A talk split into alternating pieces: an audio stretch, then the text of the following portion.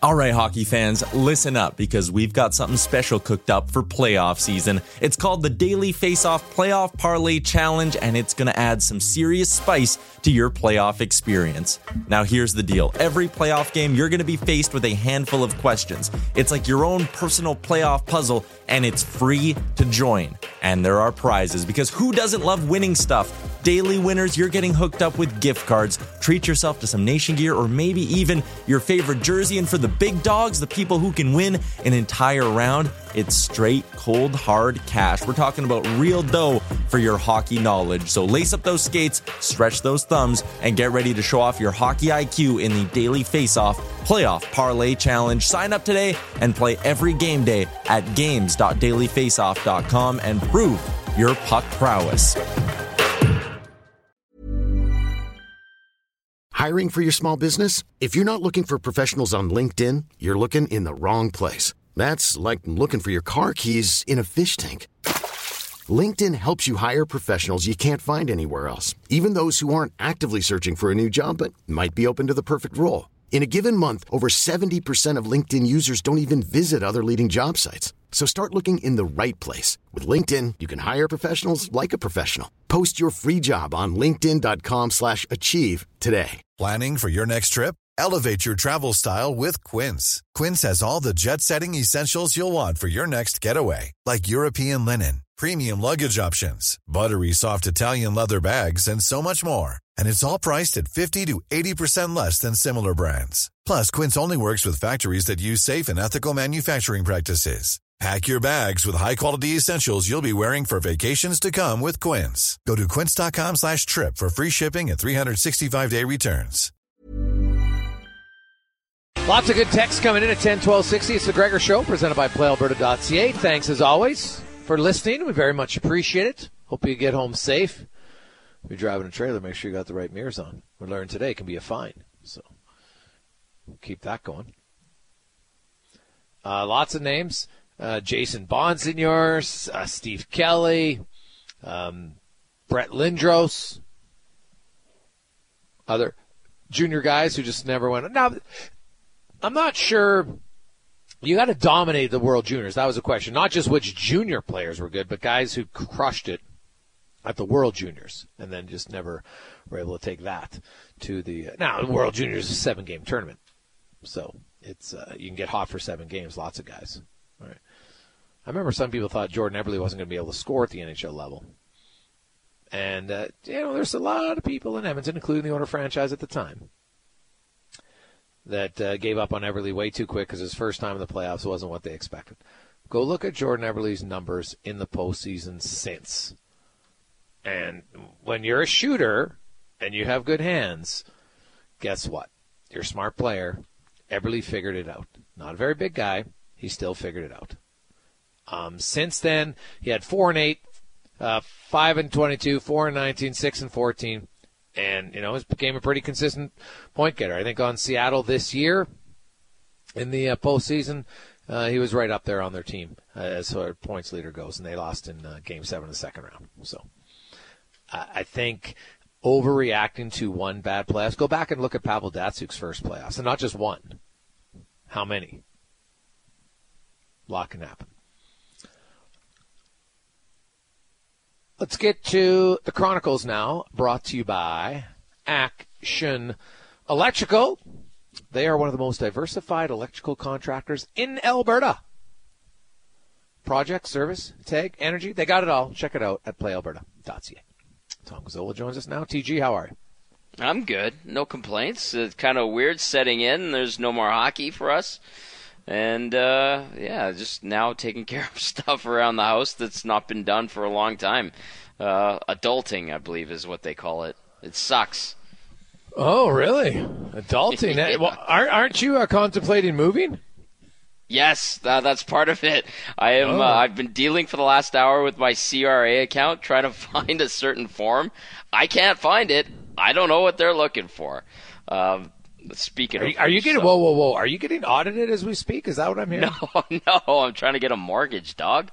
Trying to get a mortgage, and it was your idea too. You're the one who spurred me on to this. Well, it's true. We did sit down and gave you a little number crunching to say, hey, you're at the stage of your life, TG. This will be the start of the biggest commitment of your life. It's fantastic. It's fantastic to see. I'm excited. Speaking of commitment, the Edmonton Oilers, there's still lots of things to get to. We were talking about the Dallas-Vegas series, and the one thing Dallas does very well is they get pucks to the net, and they got Joe Pavelski, arguably one of the greatest tippers of all time, right? So you got to have guys who do it, number one. But Zach Hyman brought it up, Tommy. We haven't touched on it yet, but Zach Hyman said, I think sometimes we just got to be simpler. And I know that scoring, people are going to say, well, they can score. But guess what? 5-on-5, they didn't score against Vegas. So it's fair to say that 5-on-5 scoring can always improve because against Vegas in that series, they didn't score very much. No. Right? They only scored 9 goals in the series, 5-on-5, and that's not good enough. Usually you got to have at least 2 goals per game, 5-on-5, and they were at a goal and a half. So, Hyman, it was interesting. He mentioned how, we got to get pucks back, get bodies in front. And I know, Tommy, you and I sit beside each other in the press box, and we've lamented it for a while. Part of it, Strutty said, it's a willingness to do it. So maybe they got to get some guys, to do it. But B, I wondered, can the coaching staff, is that just something they got to work on? Because you and I watch practice, and I don't see a ton of tipping drills. I don't see a ton of guys working on it very often. No, and maybe ironically enough, it's Kyler Yamamoto that is a guy that's noticeably working on that aspect of his game. He is probably the best tipper on the team. You're right.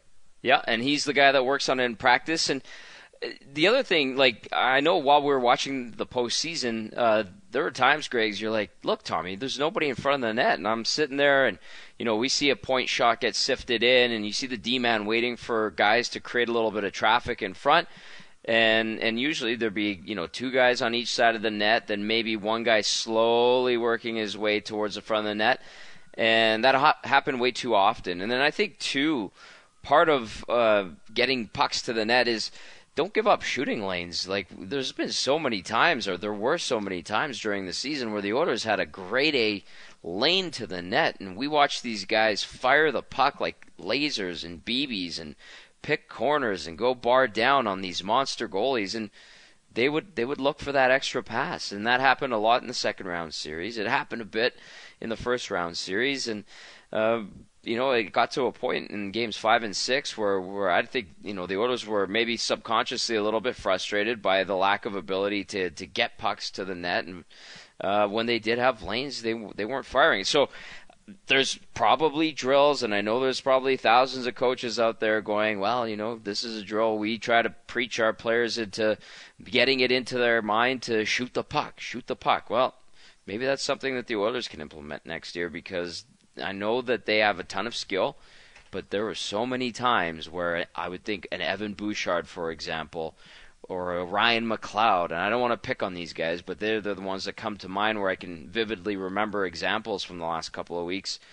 They had a nice lane to the net, and instead they're looking for that extra pass. And instead of getting that puck on net, getting that shot, maybe finding a rebound and someone comes in there and bangs it home, it ends up being a missed opportunity. So that's part of it too. And it'll be interesting to see how the Golden Knights defend the Stars. I'm sure the Stars got the tape from the Oilers-Golden Knights series, and we'll see if guys like Pavelski can be effective and they have a ability to get to the front and create havoc in front of Aiden Hill, because the Golden Knights really do protect in layers, and they do block a ton of shots. Half of their defense corps were in the top 5 in block shots this year.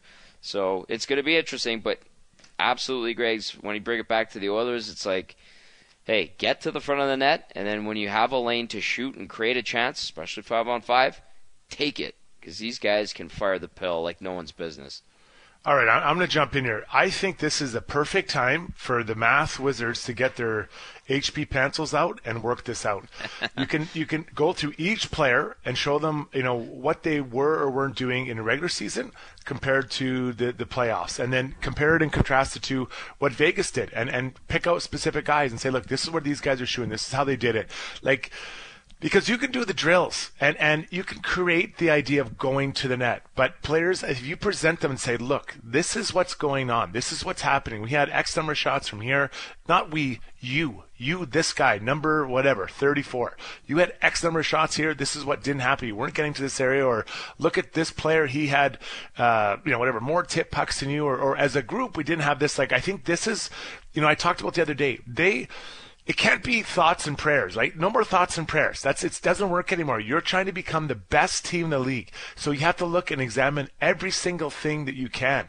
So as hard as I've talked about being defensive and figuring that out, and I've got something I want to kind of run by you guys, maybe later, but this is what it's about. These are the details that matter. So it's drills, but it's showing guys what happened and what did not happen in the second round against Vegas.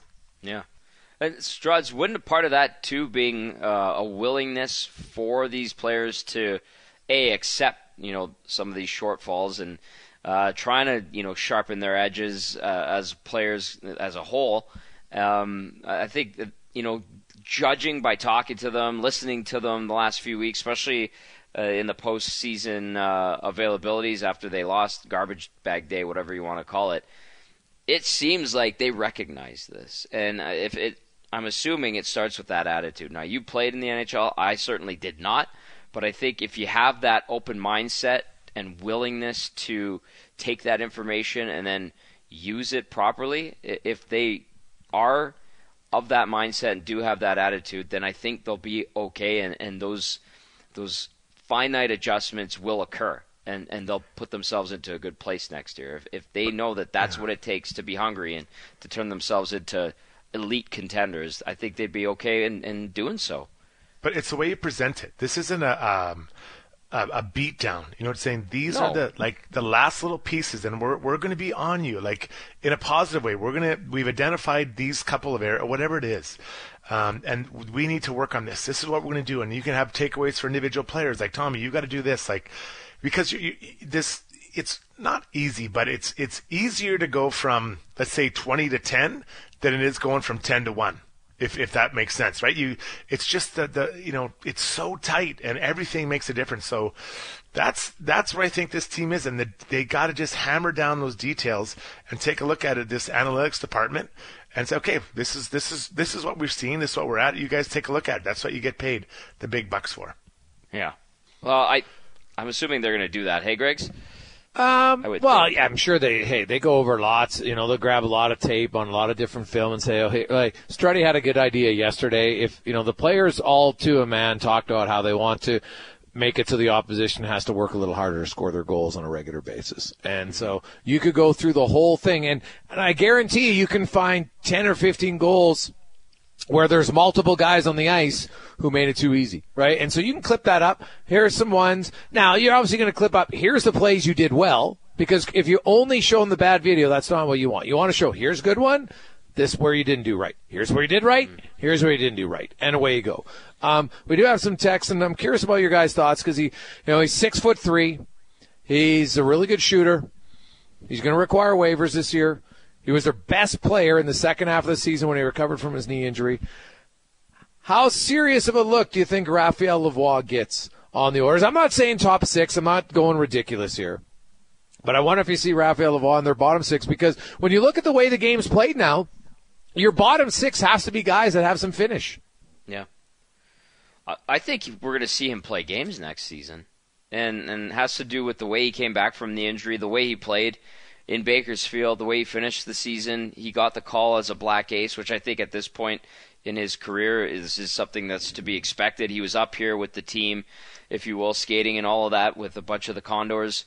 And I don't know, like, he has to me, from May 18th, looking forward, like, he has to have an unreal training camp and exhibition season to crack the lineup right out of camp. But if he shows, I don't know. Do you think they want to put him on waivers though? Is anybody going to take a flyer on him though? Because that's the time of the year where there's so many of these guys that have been in the AHL simmering for a while that go through the waivers. So it might be okay. So I think he does play games this year. I think he'll be one of the first calls up. I think maybe even a little bit ahead of Borgo, because they probably want to give Borgo a little bit of extra time, but he's kind of put himself back on the map, it sounds like, just talking to people in the organization, that I think he might get a look next year. Maybe not necessarily right out of the gates, but yeah, I think he's going to play some games next season, guys. He's a wild card, man, to me. You have no idea what he could, yeah. You know, and it's kind of scary. If you're him in the organization, you could have an absolute stud on your hand, or you could have a guy that had a good run for a half year. You know, so to me it's, or somewhere in between. It's really scary. So are you going to, give him a spot over top of someone else going in with your eyes closed? Now, they have a sense of what he can be, but the NHL is not the AHL, right? We've seen that before. So I don't know. Are you going to have he and Holloway? I mean, Holloway's on the team for sure. So are he and Holloway both on the team? So that means two guys. Sorry to interrupt. Sorry, I apologize. But I don't think that they're going to put themselves into a situation like that again where they're counting on young guys just finding themselves at the NHL level to be reliable everyday players. And I agree with you, Holloway, he'll have his spot. He'll make his roster spot out of camp probably, and he's supposed to be that next wave of up-and-coming talent on the team. But I think, going back and looking at what's happened in the past when – there were guys in the AHL that were, maybe forced and thrusted to a position, a regular spot on the roster too early, and nothing came of it. I think of coming out of the 16-17 season, they put a lot on Anton Slepyshev, they put a lot on Jujar Kera, Drake Kajula, and ultimately, the next 2 years were a disaster. So I know this is a different regime, the team's in a different place now, but I don't think that that's how you want to build your team. You need depth NHL players, guys that are great, that are reliable and you can count on, have been there for years and years if you're going to make a long run. Now, if you give a guy a look at certain times and he shows well and he shows he's ready to play, then yeah, you could put him in here or there. And I think that's kind of more the situation, at least from what I foresee or could see happening with a guy like Lavoie. I think you just have to have an open mind. You don't know from player to player. You can't go in and don't put him in pen and say he's for sure a lock. But don't sit there and say, we can't have inexperienced guys.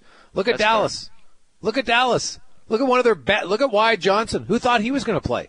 Look how well he's played. So, I actually spoke to some people in the organization. They felt like, they might have underestimated just, the importance of time coming off the knee injury for Raphael Lavoie, because he was their best player by far in the second half. And I watched him in the Memorial Cup in 2019, and I thought he was an excellent player. He's big. He can shoot the puck. He's like Koston. He's not as tough as Koston. He's not going to fight anybody like that. Like, he can be physical a bit, but he's not like Koston's big and thick and strong. But I think Lavoie probably handles the puck better than him, and I wouldn't sleep on Raphael Lavoie. I'm not saying and all he has to be is a bottom six. There's nothing wrong with that early on. I'm not saying, he's got to fill Yamamoto's spot on the top six, but I'm not going to sit here and say that you can't have young players in the lineup, because we see Jack Drury's in Carolina. There's lots of young guys around. They fill a role. They don't have to be a main guy, but they fill a role. Yep, and that's fair, and that's trust and strength in your system as well, right? I think that's key. It's important and gives those prospects hope. If you're not declining them or shutting them down and saying, "Well, you were a second rounder 5 years ago. Sorry, dude, your time's up." That's kind of a harsh way of doing things, and I don't think you want to create that kind of environment either. Tommy, have yourself a wonderful Thursday. We'll chat with you tomorrow. Sounds good. See you later, boys. It's Gazzola and the Chronicles, brought to you by Action Electrical. We'll come back. We got Struds on. Tell Me I'm Wrong and more on The Gregor Show, presented by PlayAlberta.ca. 5:26, Edmonton Sports City team, 7:60. Jason Gregor, Jason Strudwick, Connor Halley. Lovely Thursday. Let's get to Help Me Understand Tell Me I'm Wrong, Struds edition, brought to you by Legacy Heating and Cooling, home of the no payments, no interest for 1 year on your AC unit. LegacyHeating.ca. The Jason Gregor Show presents Tell Me I'm Wrong. Although Edmonton's a big city, I believe we are a community of people that, help each other and look around and support each other. It can be shown in different ways, by the way Gregor raises all this money for the various charities, or the way that Connor is so lovingly giving out hugs when he meets people in the grocery store. But I believe we have a responsibility to the community when you're walking or biking past someone on a bike path to acknowledge their presence. Here's an example. You're walking down the bike path or walking on the path, and we have many across our city. You come up, you can see them coming. It's not like this jump into the track 2 feet in front of you. You have time to prepare. When you see that person, I believe there should be acknowledgement. I always give the one, so I'm walking on the right side, I always give the left hand, hey, yo, what's happening? I'll usually give a nod of my head down, not up. I always give it down, so hand up, nod down, and like, hey, good morning. I kind of give a strict one of that. It's very rare I run into someone who doesn't feel the same way. Now, I might be the first one, and I don't even know their life story, but I just want to acknowledge, like, hey, good morning. Have a good day, right? I've walked with other people who maybe feel that isn't a responsibility of it as a community member. And I completely disagree. You need to acknowledge, and you can't just walk by someone on a path. We're all getting there and exercise in. You need to acknowledge. Now, I know there's these interactions happen as well. When you're walking through a grocery store, you don't need to go and say hello. That guy's trying to get some broccoli, maybe looking from pasta. His wife wants lemons. I'll get you some lemons, baby. You don't need to ask that guy. You don't need to acknowledge his existence. But when you're walking, I believe there's a shared responsibility by both parties to acknowledge hello. Like I said, my left hand goes up, my head goes down, I give a hello, good morning. Nice morning. How you doing? Good. Thanks for asking. And just keep powering your walk through. Tell me I'm wrong, guys. Well, I'm curious. So you're saying hello, but you're not having eye contact. To me, that's insulting. Oh, I eye contact it. Yeah, okay. I thought you said your arm goes up and your head goes down. Well, it's like when when you're wrangling bulls, Greg, you never take their eyes off them. So I put my head down, but my eyes are still fixed on them, right? You never know. Okay. I'm a big fan of the wave or the hello. I don't need words though. If someone's jogging, okay. I don't need to hear their words. It's just hand up. Well, any sort of acknowledgement. You want to do the head nod. You want to do the head up back. Mm-hmm. Yeah. Oh, well, what's happening? Right. We've all done it. So I don't mind that one. I don't think it needs to be as concrete. I don't need to be rule mania here on the path that everybody has to greet you in the same way. Any sort of acknowledgement of your existence is nice, except Stridey, if the path is really full and you're passing people every 8 steps, then no. Then it becomes too much. Like if you're the only two people, and because I know you walk early in the morning, and you know what? Lately I've been doing the early morning walks with the dog. I love it because it's when it's hot. She doesn't like to walk, so we're up there like 6:30 in the morning. I'm powering out. I can take her to the dog park. She gets to run to the big dog area because there's no big dogs, so she likes that. It feels like a win for her. And there's people jogging and whatever. And maybe because they woke up in the morning. They'll say hello. I don't expect like a eye contact. I really don't care about that, but it's more so hi, hello, good morning. Sometimes I say nothing, just give the face nod. What's happening? So I like the acknowledgement of someone on the path, but I don't see it all the time because after work on our path where I live, like every 15 feet there's someone. I don't need to be like hello, hello, hello, hello. Then it becomes a little bit too much. Conrad? Yeah, sorry. I'm kind of with Gregor. There has to be some sort of acknowledgement. I don't necessarily need the hello, but the head nod is a good one. Sometimes you just get this little like kind of awkward half smile. I think that's good enough.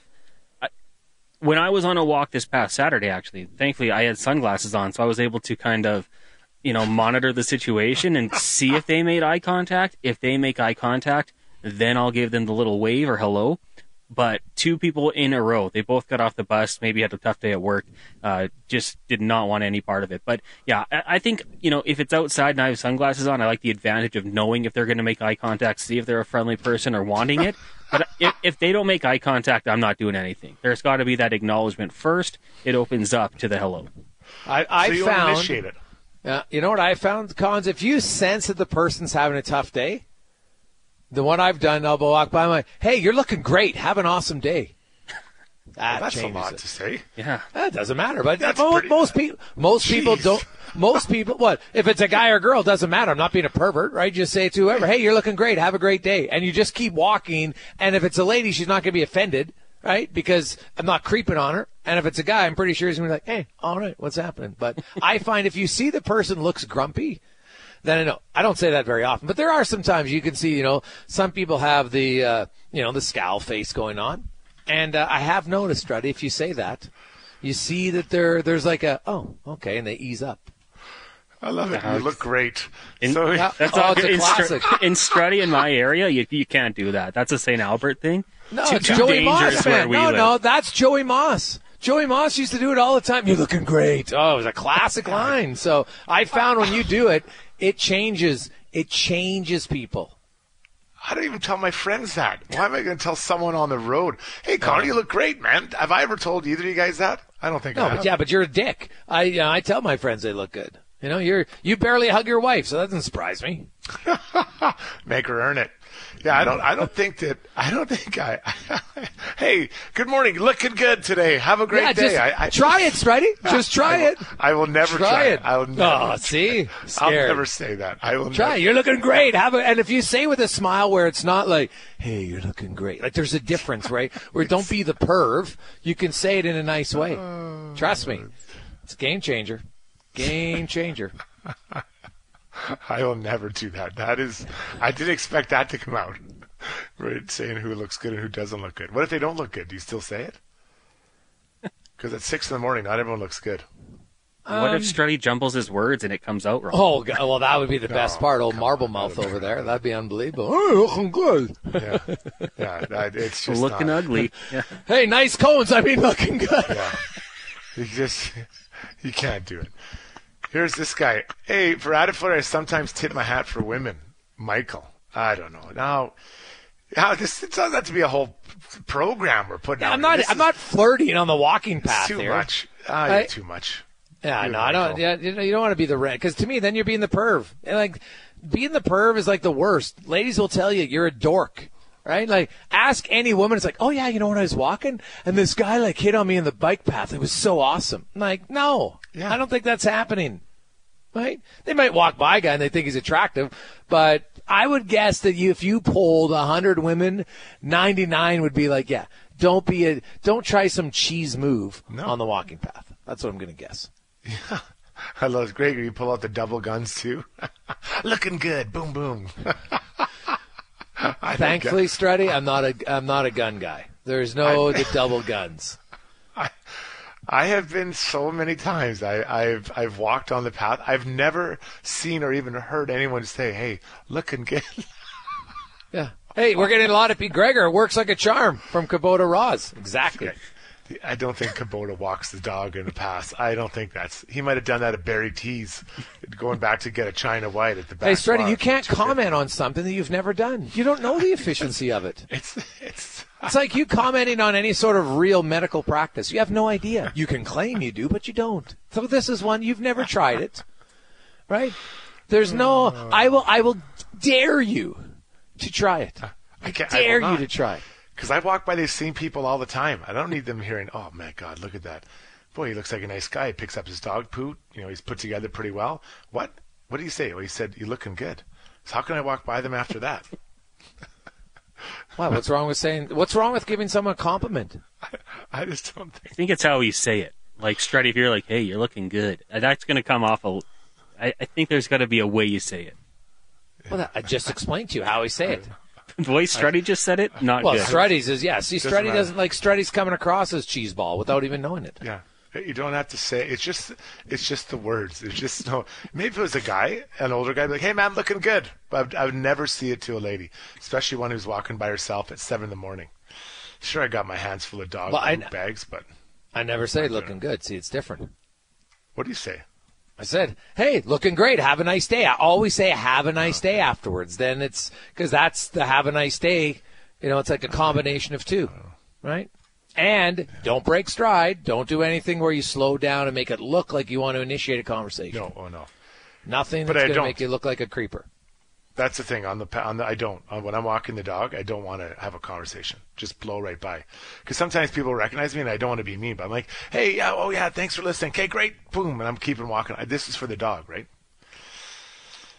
Struddy's the guy that does double guns and double mouth click. Andy. Double mouth click. I don't do any of that. And I don't say, looking good. I'm like, I always say the same thing. Hey, have a great day. Boom. Good morning. 5:38 Edmonton Sports Leader TSN 1260. Let's get to a little Eagle Rock trivia right now. Up for grabs. You get a round of golf to tee it up at Eagle Rock. And if you're looking to book a tee time, do it now. Go to eaglerockgolf.com and be sure to get the Smoky. Trust me, the Smoky is looking good all the time. The only thing that looks better than a Smoky is the taste of the Smoky.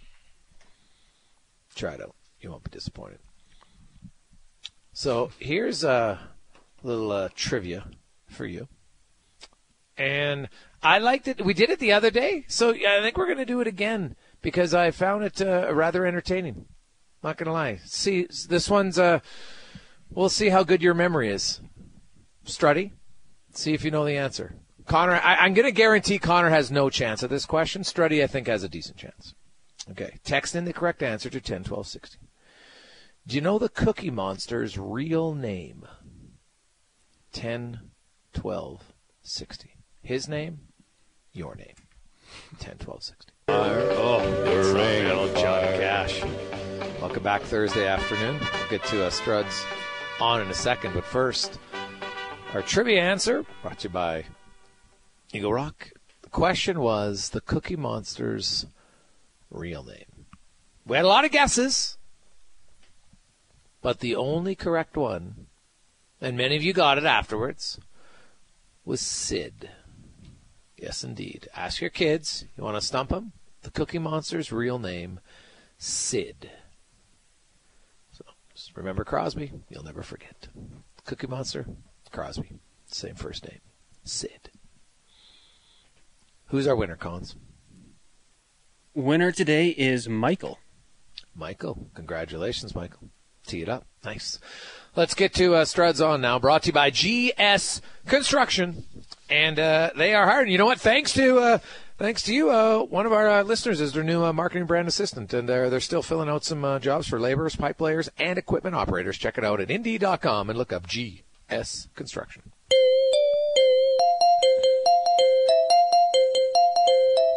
It's time for another edition of Struds On Pocket Squares. No, I got to be more aggressive, pull it out, show the whole world what I got. Another 3-4 inches for sure. Car Wash Wands.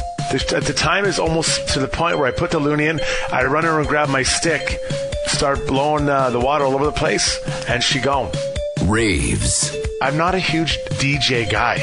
I mean, I guess if you hand me a couple glow sticks and a tight white T-shirt that I can get wet, maybe I'd be into it. It's time for Struds On. Penalty kills. So, we've identified, obviously, that they want to work on their own zone.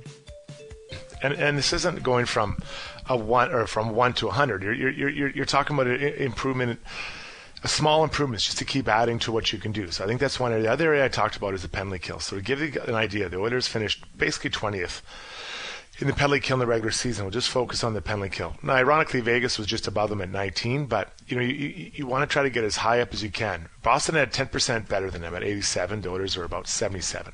Again, these numbers are, we might be off by a percentage or two, but you get it. So to give you an idea, the Oilers gave up, about 60-some goals on the PK. And the Bruins gave up only 36 against. Now, there was probably a different number of penalties taken and stuff because I understand the math. But the points well made is that, when you get into a situation over the course of a year, a bad stretch can really hurt you. And I get that. And then it can kind of get back on track, and it takes a long time to kind of bring it back off of the deathbed. But the reality is this, is that you need to have the ability to count on your penalty kill when you need it the most. And in that moment, it's not about average.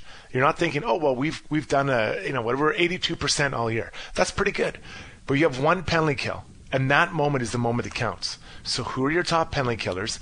How do you go about doing it? Do you have the habits that you needed all year to do it at that moment? So we're separating two things. I understand analytics. I understand all that. But I'm talking about one moment, because that one moment matters. Now, to the entire year or to a playoff series, that one moment might not be quite as important, or it will be very important compared to the average of that time.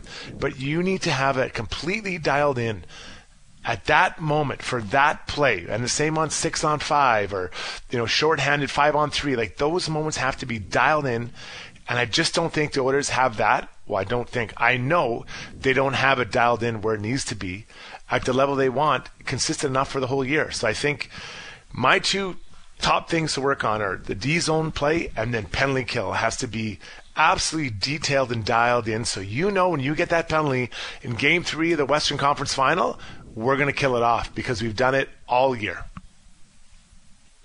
How do you get to that point? Well, you got to figure out who your top guys are. I think you got to, and you got to. I think you have to practice it. I think you got to practice about getting in shooting lanes, how you want to play it, and then, quite honestly, Greg's identifying the guys who are willing to go above and beyond to get the puck out. You know, every penalty kill, you're gonna have guys that don't get it out. Everyone, even Patrice Bergeron, if you think he's the greatest penalty killer of all time, even he doesn't get it all the time. But they get out a lot more than the average guy. And when you get a chance to get out, you have to get out. So I think you do have to practice it, and you have to put an emphasis on it, right? And as a group, a penalty-killing group, take pride in it and talk about it. And just like I talked about 5-on-5, get an action plan for it. How are we going to go about this? What are our yardsticks? Do we want to have, again, someone have to go through every penalty kill they had, but figure out, okay, how many times did we not get it out per 5-game segment? Let's say it's, I don't know, 12. We want to get that down to 7. Like, let's have a number we can shoot for, say, we get it out that many times. When it's a 50-50 puck battle off a face-off, how many times did we not get it? Or did we not, you know, or did the other team get that? You know, so those are all the things, like concrete action plans. The hopes and prayers, I just, when you're trying to get to the best, hopes and prayers isn't good enough. Getting to the playoffs, sure. But to get to the best, these are the details that need to be conquered. Yeah, it's hard to argue with that. And so the Oilers, you know, they led the league in shorthanded goals this year, right? So when you say, okay, we gave up this many, but they also scored the most shorthanded goals in the league. So how do you? And I think they did it. Obviously, McDavid, he comes out at certain times of the penalty kill. It's a weapon, right? And I think they started to use that as a little bit of a weapon more, and I think that's great.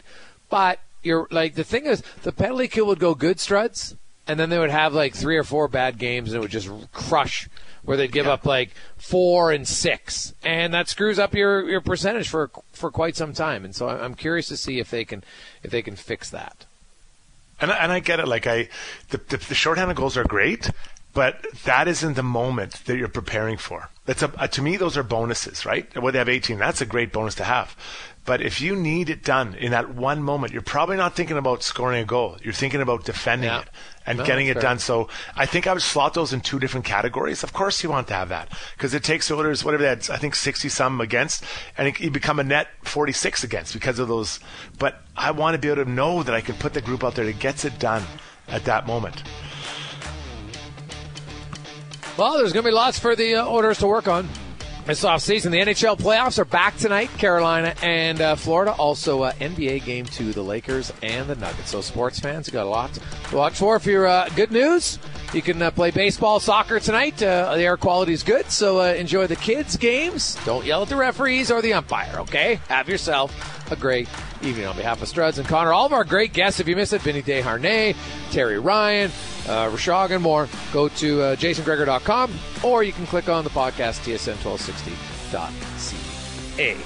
Let's get to the con man and a sports center update brought to you by Lifestyle Sick, family-run business with 4 locations at Edmonton and Sher Park. They provide knowledge and sound advice and vaping hardware and e-liquid. Learn more at lifestylesick.com.